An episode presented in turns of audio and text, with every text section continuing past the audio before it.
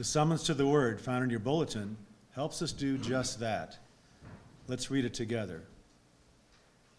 If you call out for insight, if you cry aloud for understanding, if you look for it as for silver, and search for it as in, in treasure, then you will understand the fear of the Lord and find the knowledge of God. This morning's scripture reading is taken from James chapter 1. In the Blue Pew Bibles, that's found near the end of the Bible on page 1043. Again, the text is James chapter 1, verses 1 through 8, page 1043. Hear now the word of the Lord. James, a servant of God and of the Lord Jesus Christ, to the twelve tribes scattered among the nations, greetings. Consider it pure joy, my brothers and sisters, whenever you face trial of many kinds, because you know that the testing of your faith produces perseverance. Let perseverance finish its work, so that you may be mature and complete, not lacking anything. If any of you lacks wisdom, you should ask God, who gives generously to all without finding fault, and it will be given to you. But when you ask, you must believe and not doubt, because the one who doubts is like a wave of the sea, blown and tossed by the wind. That person should not expect to receive anything from the Lord. Such a person is double minded and unstable in all they do. This is the word of the Lord.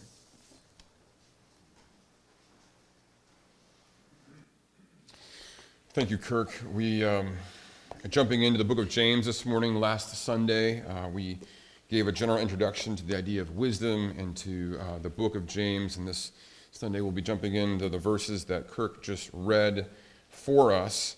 If you have, uh, if you have that text and keep it open, um, our text this morning is is remarkable. I mean, it's in fact, it's to me one of the most remarkable passages in the New Testament. Um, let's see. I, I, think this is an old one. Let me swap here. Thank you. Um, James has uh, he, James uh, in this in these verses speaks of two universal experiences. Two, two things that you and I, or I don't care where you are or when you are, something that we experience, two things that we all go through. First, it speaks of suffering. It speaks of suffering, it speaks of trials, it speaks of hardships. But secondly, it speaks of the feeling that we all have at one time or another of not being good enough. So, for example, look in verse 2. It says, Consider it pure joy, my brothers and sisters, whenever you face trials of many kinds. That's the first idea the idea of suffering, of struggle, of trials, of hardships. But then, toward the very end, in verse, uh, well, not the very end, but in, in verse, um, verse 4, it says, Let perseverance finish its work so that you may be mature and complete. See, the assumption is that you and I are not complete, that we're missing something, that there is a sense of, uh, of incompleteness, of inadequacy. I don't know about you, but that's often how I feel. I, in the midst of hardships, I'm struggling.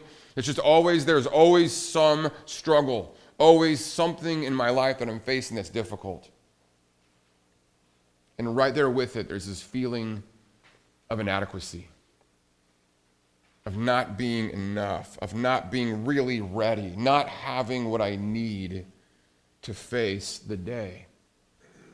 So, these two human experiences of not feeling good enough, of, of facing bad things in our lives, that this is, this, is what, this is where you and I live. It's where we camp out.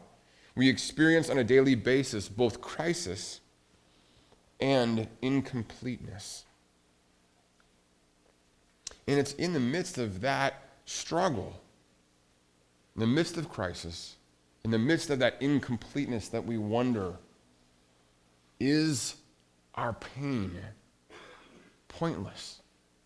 Is there any point to this? I feel so inadequate. I feel so in, unprepared to face this crisis. It just doesn't seem like any of this is going anywhere. In fact, it's something that in my own life I'm so quick to do. I'm so quick to judge God. I'm so quick to just, just say, you know, what in the world? How could any good come from this? I was driving to lunch just yesterday. I was late, and I was, um, I had lots on my mind, and I was on the interstate, and I missed the exit. And I was, I, I just got livid. I was so mad.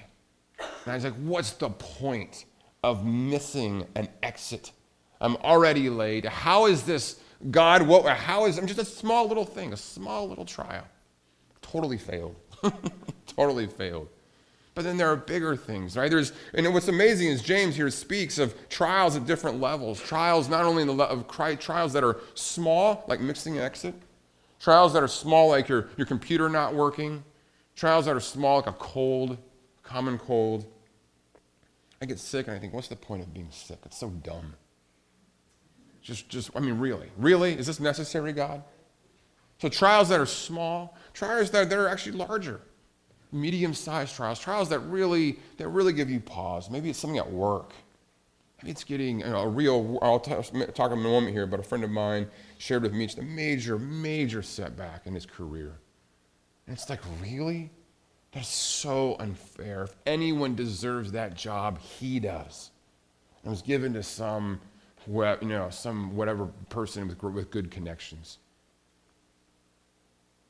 But then there's real crises, real trials. Trials, they're not just simply trivial, they're not just simply trouble, like difficult, but they're actually tragic. The loss of a loved one. In fact, well, in a little bit here, I'll talk about a, a man who uh, lost, he and his wife lost their son in a tragic mountain climbing accident. What do you do with all of that? I mean, this is what I want to, my hope for you this morning, what I'll offer you this morning is that James and, and Christianity in general, but James is, is what's so profound about this passage that James takes those two universal experiences of incompleteness, regular fe- feeling of being incomplete, and a regular feeling of crisis, and he puts the two together. They come together in, for James in this life giving way. See, for James, with real faith, crisis completes us. Did you hear that? That crisis, the crisis that we always have, and the incompleteness that we always feel, there's actually a relationship between those two, so that crisis is actually the thing that's going to complete us if we have faith. It's an amazing idea. In other words, the incompleteness that I feel actually has something to do with, something very important to do with the crisis that I'm experiencing, and vice versa. That this crisis that is as here isn't just random. It's not just some, some just, just um, something that's just here that is, is there to get in my way. It's not simply an obstacle. It's actually there in a way that is, has purpose, that has meaning, and is intended to complete me to make me feel less adequate, less vulnerable. For James, with real faith, crisis completes us. And because of that, James says that crisis is cause for real joy. Real joy. Let me just, um, those of you, I hope some of you are, are, are have been reading through this uh, wonderful devotional. We're reading through this as a congregation. And I want you give you sort of a window of getting into this, this, this chapter on, on January 11th, the reading, I think it was the 11th, if I remember. No, I'm sorry, the 10th, January 10th, we read this. This is so profound. Not only is parenting advice, but it's understanding how the Christian life works, how God our Father is parenting us. Keller writes Child psychologist Jerome Kagan discovered that children are born with one of three basic temperaments that determine how they instinctively respond to difficulty. Some respond, says, this, says uh, Kagan, some, some children respond with anxiety and withdrawal. Some respond to difficulty with aggression and assertiveness and assertive action. And some respond to difficulty with optimism and an effort to win, win through, uh, I'm sorry, an effort to win, uh, win through by being social and cordial. And then he says each, each default, or each de- default, works well in some situations.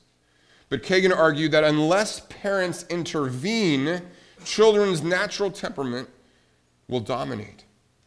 And they won't learn how to act wisely in situations in which their habitual response is inappropriate or even deadly. In other words, we are naturally obstinate and unwise.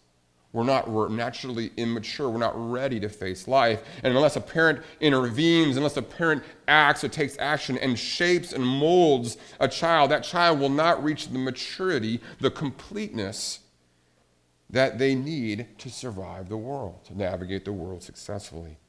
And that's not just true for children, that's true for God's children. And He brings hardship, says James, into our lives to mature and to complete us. Let me give an example of what I mean. My brother, my older brother Brian, um, is uh, also a pastor like me. He, um, he lives in Montana. And uh, one of the things that he did four or five years ago, um, they needed a new car and they were wrestling with what kind of car to get. And Brian, Brian said, Well, we live in Montana. Uh, we're, in there's mountains all around us, and so we're going to get a, a, a Toyota 4Runner. And we're not trying to get a 4Runner, we're going to get a 4Runner that has an off road package on it. And not only that, we're, we're going to get a 4Runner with an off road package. We're actually going to get like, we're going to get some like um, custom tires that are, you know, just bigger, you know, larger radius. And we're going to put those on there. And my brother has done this for a number of years now, like on his off days when he wants to just, just uh, sort of check out for a while he literally jumps in his 4Runner and heads off to the mountains. And I mean head off to the mountains. Like he, he has this app, I think, that he uses that traces where he goes because I mean he's not on roads. He's, he's just he's off you doing whatever. And I remember the first time, it was two or three years ago, that I went with him, and he, um, I was amazed by, I was amazed. We went off road, and I was like, whoa, whoa, whoa, careful, careful. He's like, no, we're good, we're good. And then we went over something else, some other terrain. I was like, whoa, whoa, are we getting stuck? He goes, no, no, we're good. And then he said, Why don't you jump out and take it for a spin? So I, I got in the car and I, I we got in the truck and I started to drive around and I, I was so careful. I was like, Well, are you sure we can do that? He says, Yeah, yeah, we'll be good. I said, Well, what about this? Are we going to get stuck here? No, no, no, we're good. And I finally kept on, I kept on sort of making objections and he turned to me and said, Bruce, this is what the truck was made for. It was made for this kind of thing. It was amazing. Like we, we kept going to rocks. We high centered a few times, and we were going through river, uh, small rivers. It was amazing what that truck could handle. And what was, what was, was great is every time we went through something, like a, you know, a difficult terrain that I, I thought, you know, I'm not going to be able to do this, and we did it, you know what my response was? It was joy. I can't believe we just went through that. Can you believe it? And Brian said, yeah, yeah, absolutely. And there were a couple of times where we actually encountered things we didn't realize that we just didn't see it coming. We thought we knew it was going to happen, it was unexpected. And even then, the truck had no problem tra- traversing it. And it was in those moments of unexpected, unexpected difficulty that when we recognized that the car could, the truck could handle it, that our joy was even greater. Are you with me? See, listen, your faith is not made to avoid the difficulties, the difficult terrain in life. Your faith is made to run right through it. When we encounter difficulty in life, Jesus is there to say, you know what? Your faith was made for this. And instead of turning around, and it's, it's something that Brian and I just, just last week, I called him, I was, wanted to share this illustration, say, hey, do I understand this right? And he said, yeah, he said, one of the things too is when I'm by myself, you're by yourself and you're out in the middle of nowhere, and you come to a certain situation and you have to sort of evaluate, do, do I turn around or do I risk getting stuck in the middle of nowhere? So this uncertainty and he says there's always this idea of, of, being, being wise and shrewd about it. Because overwhelmingly, he says, I, am able just to pass through and it's just no problem. That, that truck can go anywhere. And even when it does get stuck, he has these things called recovery boards that he uses that actually help him get out of, out of mud or something like that. But what, what I want you to see in all of this is the idea is that on the other side, if we don't turn back in unbelief, on the other side of suffering and trial is joy and we're going to see why that's the case. And let me ask, before we get into the text here, how many, how many of you know persons who, who at one time profess faith in Christ and don't anymore? Raise your hand.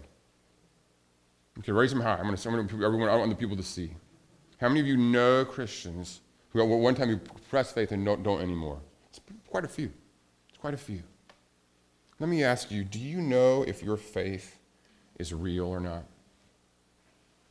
Are you wondering that yourself? Are you saying, you know, is my faith really real? See, here's the thing it's possible to have a fake faith, a false faith. And let me ask you, is yours real? Is it just some sort of, well, yeah, back in you know, third grade at camp, I gave my faith to Jesus, I prayed the prayer? Or is it a real, vibrant, living faith? Because I'll tell you, one of the greatest signs of a real faith is are you ready for this? It's joy. It's joy.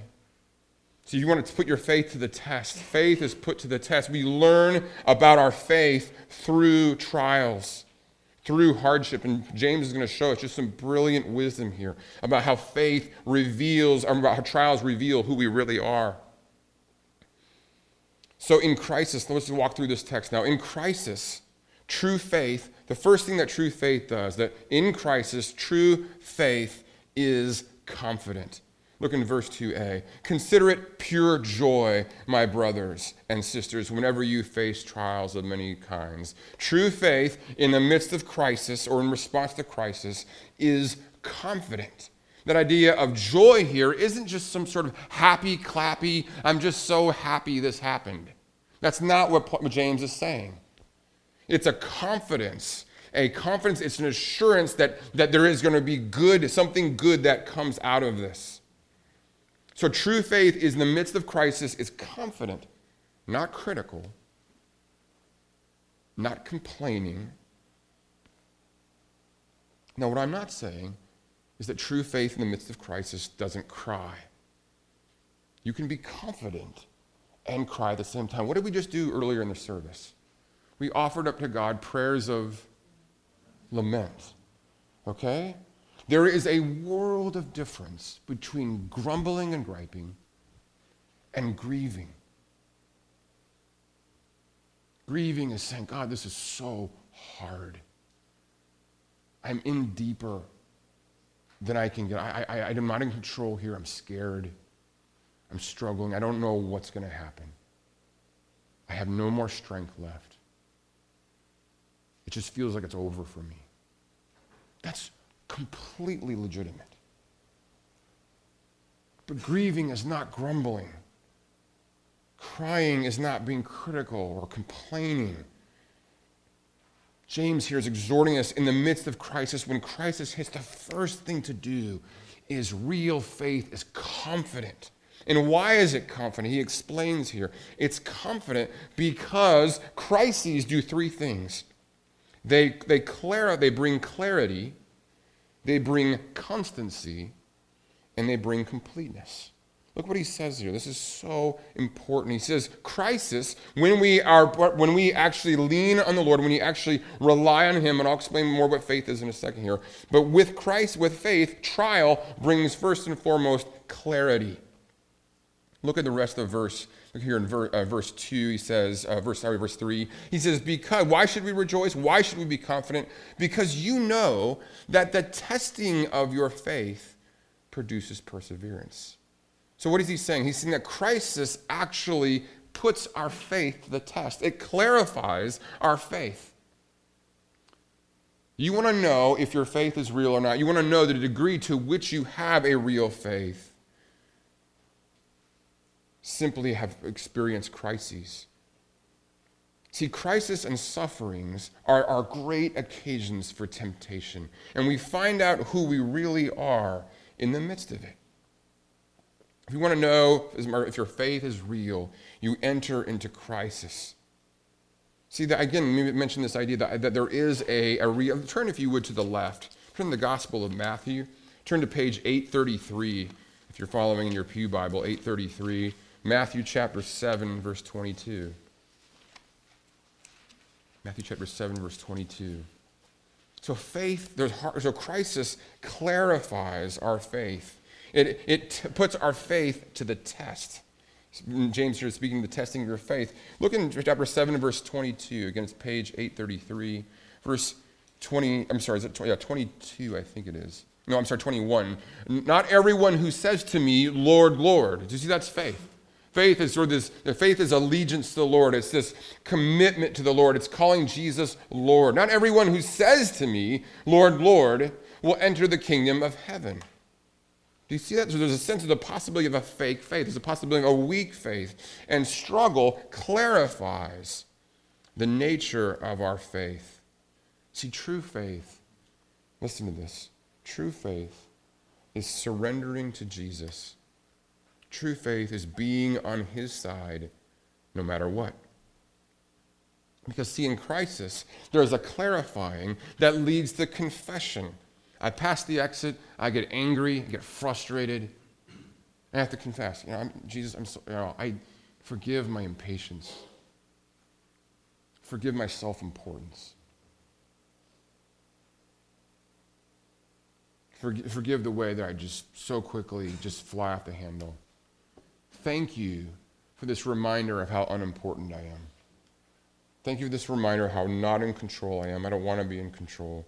Thank you for this small trial.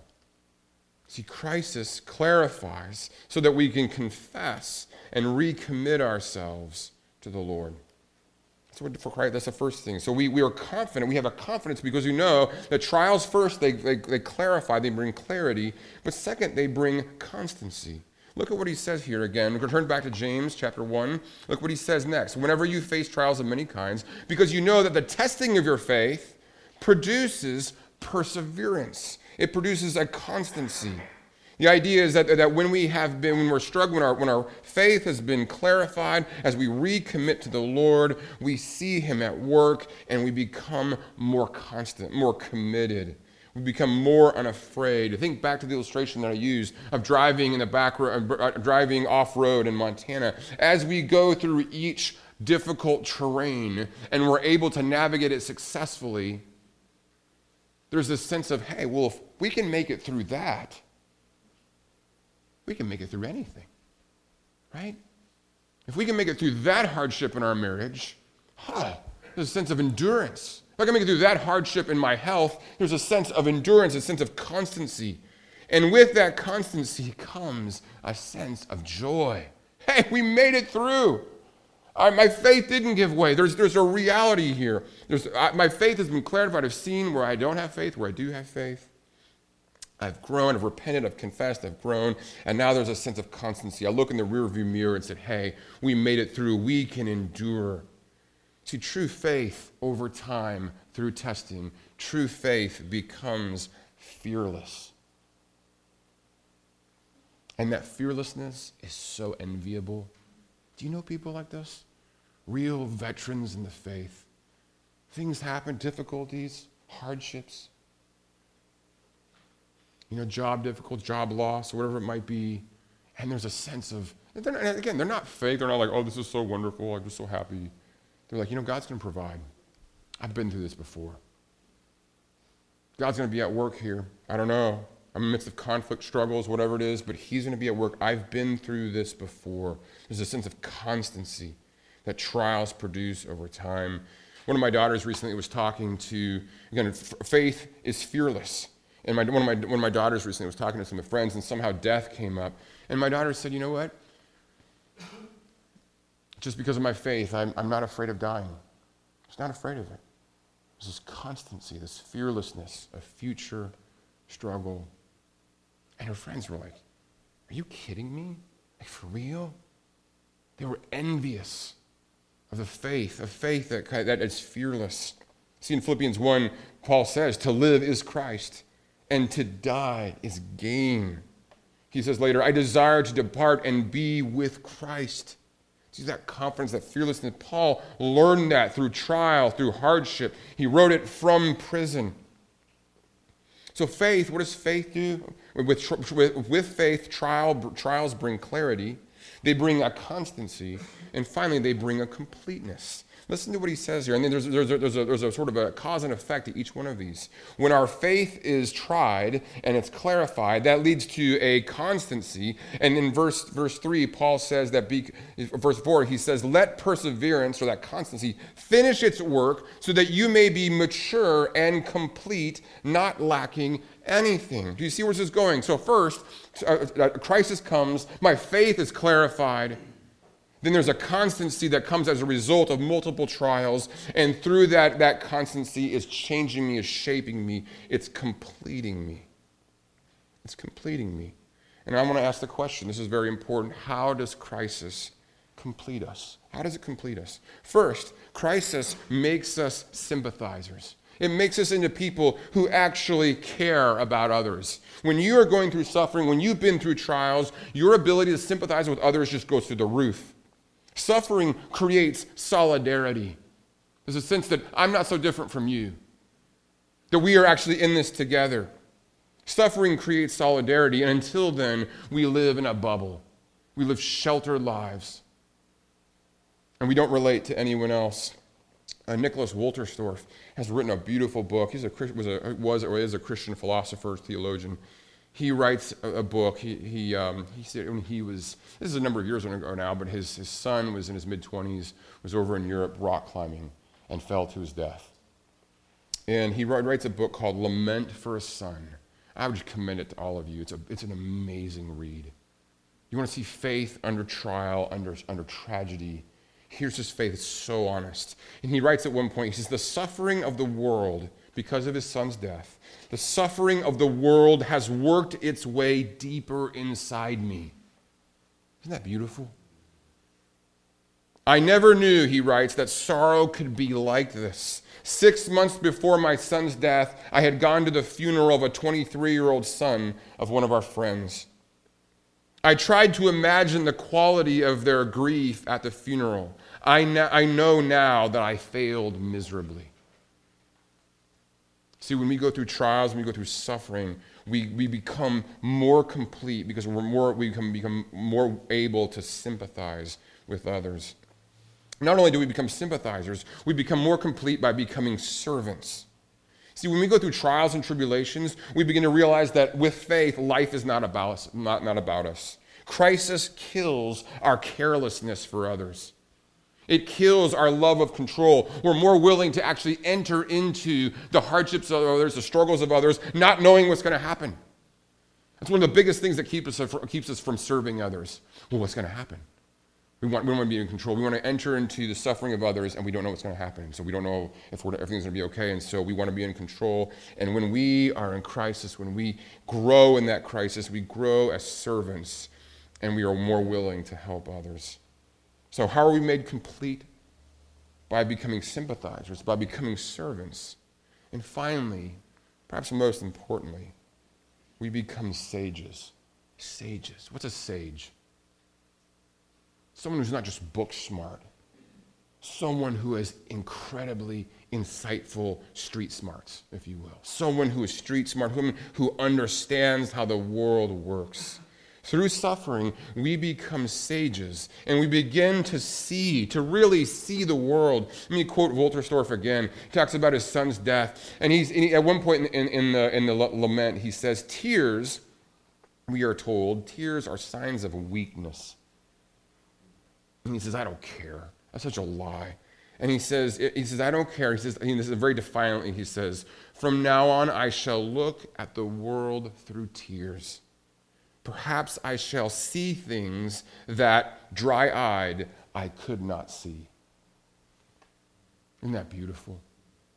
When you are suffering, when you are struggling, you begin to see everything more clearly. You begin to see, we begin to see ourselves more clearly. We discover who we really are. Until we've been through suffering, we really don't know who we are.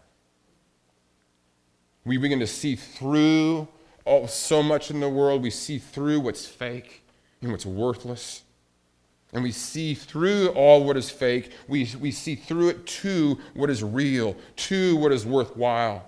We begin to understand what's important in life. Tragically, Wolterstorff writes this what, what any person writes would, would say, really, when they've lost a loved one. He says of his son, quote, We took him too much for granted. Perhaps we take each other too much for granted. The routines of life distract us. Our own pursuits make us oblivious, our anxieties and sorrows unmindful. The beauties of the familiar go unremarked. We do not treasure each other enough. It's so true. And it took the loss of his son from the, eh, to, to, to receive that sage like wisdom, the ability to see what's really important in life. So, suffering makes us sympathizers, it makes us servants, it makes us sages with the ability to see, to see through, to see to what is real. But it makes us sages, most importantly, in our ability to see our Savior, that He suffered inestimably. He suffered for us in the name of love. Isaiah writes, He had no beauty or majesty to attract us to Him, nothing in His appearance that we should desire Him. Listen to this. This is what it says of our Savior. He was despised and rejected by mankind, a man of suffering and familiar with pain. Like one from whom people hide their faces, he was despised, and we held him in low esteem. Surely he took up our pain and bore our suffering, yet we considered him punished by God, stricken by him, and afflicted. But he was pierced for our transgressions. He was crushed for our iniquities. The punishment that brought us peace was upon him, and by his wounds we are healed. We begin to, as we experience struggle and, and, and the trials of life, we see how unfair life is. Life is so incredibly unfair. And that gives us the window into seeing who Jesus is. No one was treated more unfairly than Jesus. It's in suffering that we see our Savior. We develop that true sagacity, that true wisdom. We become sages because we're able to see who Jesus really is. No one was treated more unfairly than Jesus, and no one trusted God more fully than Jesus. So we become sages. Do you want to be made complete? Do you want your crises to complete you? I mean, don't you want to grow? Don't you want to be that sort of person in that truck of faith? You're driving along, you see some difficult terrain, you think, ha ha ha, somehow we're going to make it through this. I know God is greater. I know He's present. I know He's at work. He's here. And it's going to be difficult, but we're going to do it. Now, let me ask you what if your suffering isn't making you into a sage? What if your crisis isn't completing you? Well, James talks about that in the next verses here. See, in crisis, true faith is confident, but it's not only confident, true faith in crisis calls for wisdom. It calls for wisdom. Look at what he goes on to say here in verse 5. If any of you lacks wisdom, if any of you doesn't, you don't see what, what's going on, how God is at work in the crises and the trials, if any of you lacks wisdom, you should ask God.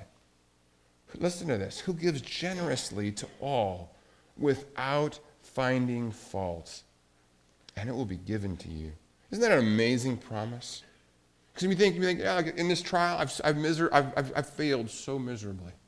In this suffering, I have responded so faithlessly, so critically, with all manner of complaining. There is no way he's going to hear me. And James anticipates all of that. Look at what he says in, in the second half of verse 5. God give, will give us wisdom and he will do it. Did you see the, the, the various descriptions of God here? It's so amazing. You should ask God who gives, first of all, he says, without any, the word generously, it, it's more the word sincerely. Okay, it's this idea there's no fine print. He's going to give it to you straightforward. It's just simple. You ask, he'll give. No fine print, no, no strings attached. It's He will give it to you. So He's going to give it to us with no fine print. And then He's going to give it to, to us with no favoritism. Look what He says. He gives generously to whom? To all. To all. Doesn't matter what age you are. Listen, if you're little today, you're here today, and you're fourth, fifth, sixth grade, Ask God for wisdom. I'll talk more about that in a second. So he gives, first of all, without, with no fine print. Second, he gives without, without any favoritism. And third, he gives without fault finding or without making fun of us. He gives to all without finding fault. He doesn't sit there, oh, finally you're here. Finally you came to ask for wisdom.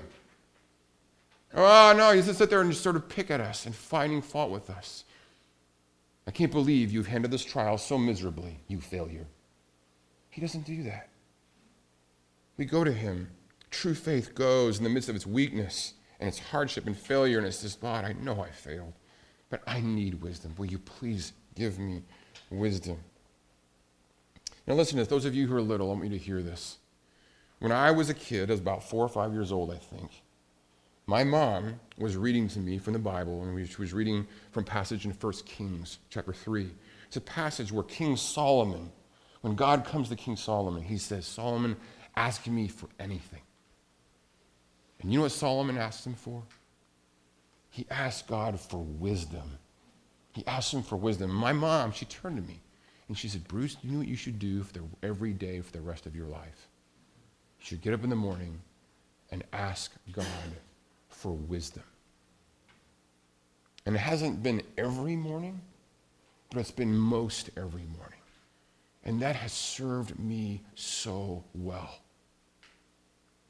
Kids, would you want to do that? Parents, would you want to do it? Are we asking God daily for wisdom, for discernment, to help us see how He is completing us in the various crises of our lives? But there is one catch, the very important catch. He goes on here in verses 6 and 8. He says, You can call for wisdom, you can seek wisdom, but you must recommit yourself. Look what he says in verses 6 through 8. He's very strong on this. But when you ask, you must believe and not doubt. You must have faith. Because the one who doubts is like a wave of the sea, blown and tossed by the wind. That person should not expect to receive anything from the Lord. Such a person is double minded and unstable in all they do. Jesus, um, Paul James is saying something very important here. Wisdom is a weapon. It's a weapon against the forces of darkness. It is a weapon against despair. It is a weapon of incredibly powerful magnitude. And here's the thing when we ask God for wisdom, He's not going to give it to us if we're not on His side. Last night, we were, as a family, or we were just watching a fun movie. We were watching an old Harrison Ford movie called, called Air Force One. It's basically, you know, Harrison Ford plays this amazing president, and uh, he's very strong against terrorism while these terrorists hijack Air Force One.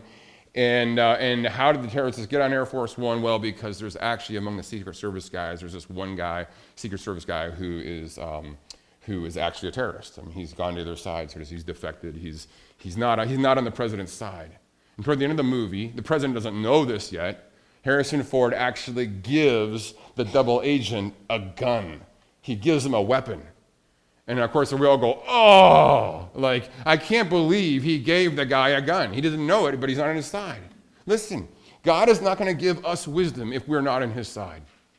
He's not going to get us a, weapon to fight suffering and trial and struggle and evil if we are not actually on board. So in crisis, true faith, it's confident. It's confident because it's know, it knows that God is present, completing us through that crisis. We may not know yet how, but it's confident. But truth faith not only is confident, it cries out or calls out for wisdom, being fully committed to the Lord. And this is the last part that I want you to get before we stop here. The true faith, true faith is confident, it calls out, and it's committed, but it's committed as a community. It's as a community. James here is exhorting the community as a whole. You will not experience the completeness that James is talking about if you Seek to address your crises by yourself.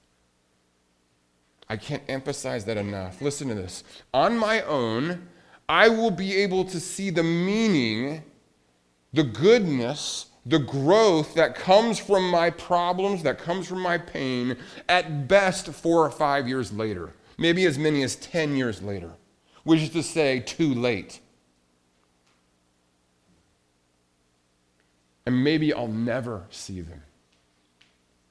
But it's among friends, among real community, among a, a committed community of believers, among a small group of people who are praying for each other, encouraging each other, sharing their hardships, sharing their trials. It's through those persons, through a community, through counseling, through good counselors, that God gives us the wisdom to see sooner than later how He's growing us. So if you're sitting there thinking, no, I, I had trials, all kinds in my life right now. I don't feel God growing. I don't feel His presence. I don't feel like He's completing me. I'm going to ask you, are you alone in them? Does anyone else know about them? Are you, are you struggling in community? So let me conclude, just, just to summarize here. When things go south, those unexpected hardships, when trials come into our lives, these are the things to do. The first thing to do, when things go south, first you give thanks. You give thanks. You, you, you be confident, you be joyful, you give thanks. The second thing you do is you, you get wisdom. You ask God for wisdom. Tomorrow something's going to happen unexpectedly. You're not going to see it coming. You go, oh, wait, hey, this is actually, James actually says something about this. He says, instead of grumbling, I'm supposed to give thanks. God, this is hard, but I'm going to give thanks to you right now because I believe you're present. I believe you're going to grow me through it. I'm going to give thanks so I can grow. Second, I'm going to get wisdom. Okay, God, I'm, I'm not sure what I'm doing here. I'm asking you for wisdom. And that may mean calling someone up and seeking counsel, seeking advice. So I'm, going to give thanks, I'm going to get wisdom, and then I'm going to grieve. If I need to grieve, I'm going to stop and say, you know, what, this is really hard, God. I don't know if I can do this. Just what just happened, it hurts a lot. That's what James is calling us to do. Now, I want to conclude actually in a, little bit different way. I want to show you this is, this is an interview, an exchange, a, a conversation between uh, Stephen Colbert, most of you know who Stephen Colbert is, and, and Anderson Cooper. And they both, both of these men lost their fathers at age 10. And they share very poignantly, very powerfully about how they are, how, they, they've processed and experienced that trial in their lives. And I don't know if you know this, but Stephen Colbert is a devout Roman Catholic.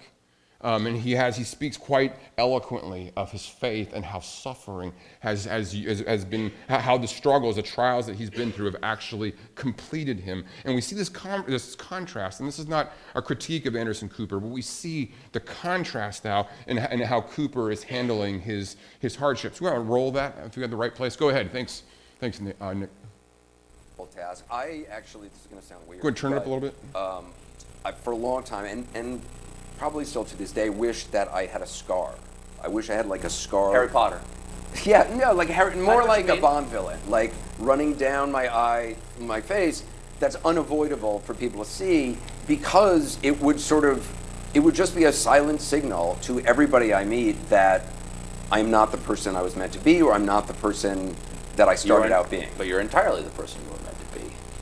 I, I don't know. Maybe not. Maybe this is a warped version of of so there's uh, another timeline with a happier Anderson Cooper. Yeah, I, I mean, no, I mean, there's not, it doesn't exist an alternate universe, but it, but yes, I, I guess. If I you, guess that's what I mean about like. But my, that's your my, faith. my experience. That is your my experience, and the example of my mother, Right. and from what I read and, and experience of, of my particular faith, extremely imperfectly, admittedly, is that um, there isn't another timeline, Mm. and this is it. And the bravest thing you can do is to uh, accept with gratitude the world as it is, and then, you know, as Gandalf says, so do so do all people who uh, who are in such times. You told an interviewer uh, that you have learned to, in your words, love the thing that I most wish had not happened. Um, I remember. you went on. You went on to say, uh, "What what punishments of God are not gifts?" Do you really believe that? Yes. It's a gift to exist. It's a gift to exist. And with existence comes suffering. There's no escaping that. And I guess I'm either a Catholic or a Buddhist when I say those things, because I've heard those from, from both traditions. But I didn't learn it that I was grateful for the thing I most wish hadn't happened, is that I realized it. Mm-hmm. Is that, and it's a it's an odd, oddly guilty feeling. It, it doesn't mean you I don't want I don't want it to have happened. I want it to not have happened. Right. But if you are grateful for your life, which I think is a positive thing to do, um, Yeah. not everybody is, Right. and not, I'm not always, um, but it's the most positive thing to do, then you have to be grateful for all of it. You, you- it's, you can't pick Mm. and choose what you're grateful for. And then, so what do you get from loss?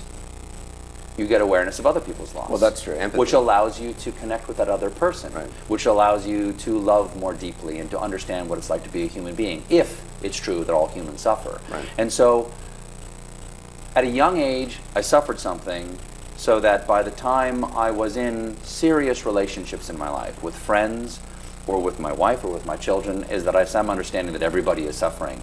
And however imperfectly, acknowledge their suffering and to connect with them and to love them in a deep way that not only accepts that all of us suffer, but also then makes you grateful for the fact that you have suffered, hmm. so that you can know that about other people. And that's that's what I mean. It's it's about the fu- fullness of your humanity. What's the point of being here and being human if you can't be the most human you can be? I'm not saying best, because you can be a bad person and a most human. I want to be the most human I can be. And that involves acknowledging and ultimately being grateful for the things that I wish didn't happen because they gave me a gift. Well, one of the things my mom uh, would often say is that uh, she said, you know, I, I, uh, I never ask why me. Like, why did this happen to me? She would always say, uh, why not me? Why, why would me be exempt from Sure. what has befallen Sure. everybody, countless others over, over, over the centuries? And I, and I think that that's another thing that has helped me think, yeah, of course, why not me? This is, this is part of, of, of being alive. I mean, this is, the, the suffering is the, you know, sadness, suffering, these are all, you know, it's, you can't have happiness without having loss and suffering. And, and in my tradition, that's the great gift of the sacrifice of Christ, is that God does it too. That you're really not alone. God does it too. I, I I heard you say something once, uh, Go ahead and stop I just Nick. thought it was funny. You said, um, you were saying that Did you hear what he just said? The great gift of Christianity is that God suffers too. That Christ has come down, that he has entered into our struggle, that there is nothing that you can ever experience in trial that Jesus himself has not, has not experienced, tasted more deeply, more bitterly, more grievously, and has triumphed through it. He's ahead in his forerunner. He's up there going through the various terrain. He's navigated it all. He's ahead of us. He is our forerunner in the faith. And therefore, we, in the face of trials, can be confident. Let's pray. Heavenly Father, it's amazing, it's beautiful to think that you are not a God who wastes suffering that you give us a gift of faith so we can see that through our crises, you indeed are completing us. Father, in this room are those who are struggling so greatly. You are their Father. Father, and even this message is, is difficult. It's tough medicine. Father, we, we admit that so often the suffering in our lives is, is something that we can't at first recognize for our good. But we ask that you would give us a gratitude. You give us a faith that is confident, a faith that starts, that assumes your presence, that assumes that you are at work, that assumes that there is, there is purpose, there is, that there is a plan. Give us that faith, a faith that follows Jesus, a faith that Jesus himself had, believing that you indeed would protect and provide and preserve him. Father, give us that faith.